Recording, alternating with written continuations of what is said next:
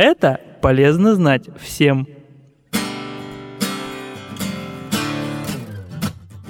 Здравствуйте! Полезными советами с вами сегодня делюсь и я, Арина. А поговорим мы о том, как привить детям любовь к овощам и здоровой пище.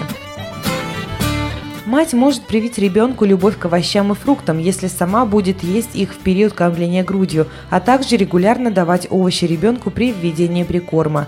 Известно, что обилие овощей и фруктов в рационе защищает от ожирения и некоторых видов рака.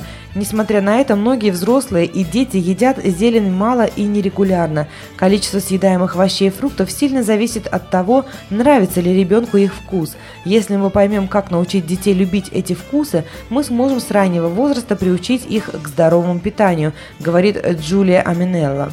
Джулия Аминелла и Катарина Афостел обнаружили, что вкусовые ощущения из раннего детства влияют на дальнейшее отношение к здоровой пище.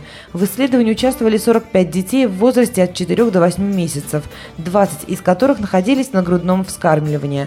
Детей разделили на две группы. В первой группе детям восемь дней подряд давали зеленую фасоль, во второй – зеленую фасоль и персики. До и после оценили отношение детей к этим продуктам. Авторы отмечают, что у детей, вскармливаемых грудью, отношение к фасоли и персикам зависело от того, насколько регулярно эти продукты употребляла сама мать. Вероятно, ребенок ощущает вкус овощей и фруктов в материнском молоке. Это прекрасная система, ребенок любит вкус тех продуктов, которые регулярно ест мать, объясняет Джулия Минелла. В течение восьми дней, когда детям давали фасоль, отношение к овощу постепенно улучшалось и у детей, вскармливаемых грудью, и у детей, находящихся на искусственном вскармливании.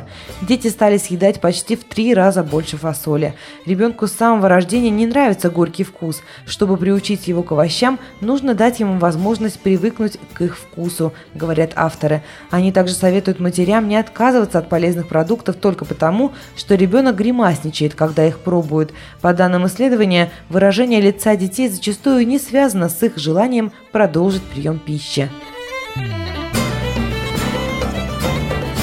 Дорогие мамочки, будьте очень аккуратны и осмотрительны в выборе вашего рациона. Всегда помни о том, что это повлияет на вкусовые пристрастия ваших детей. Полезными советами с вами сегодня делилась я, Арина. Будьте здоровы!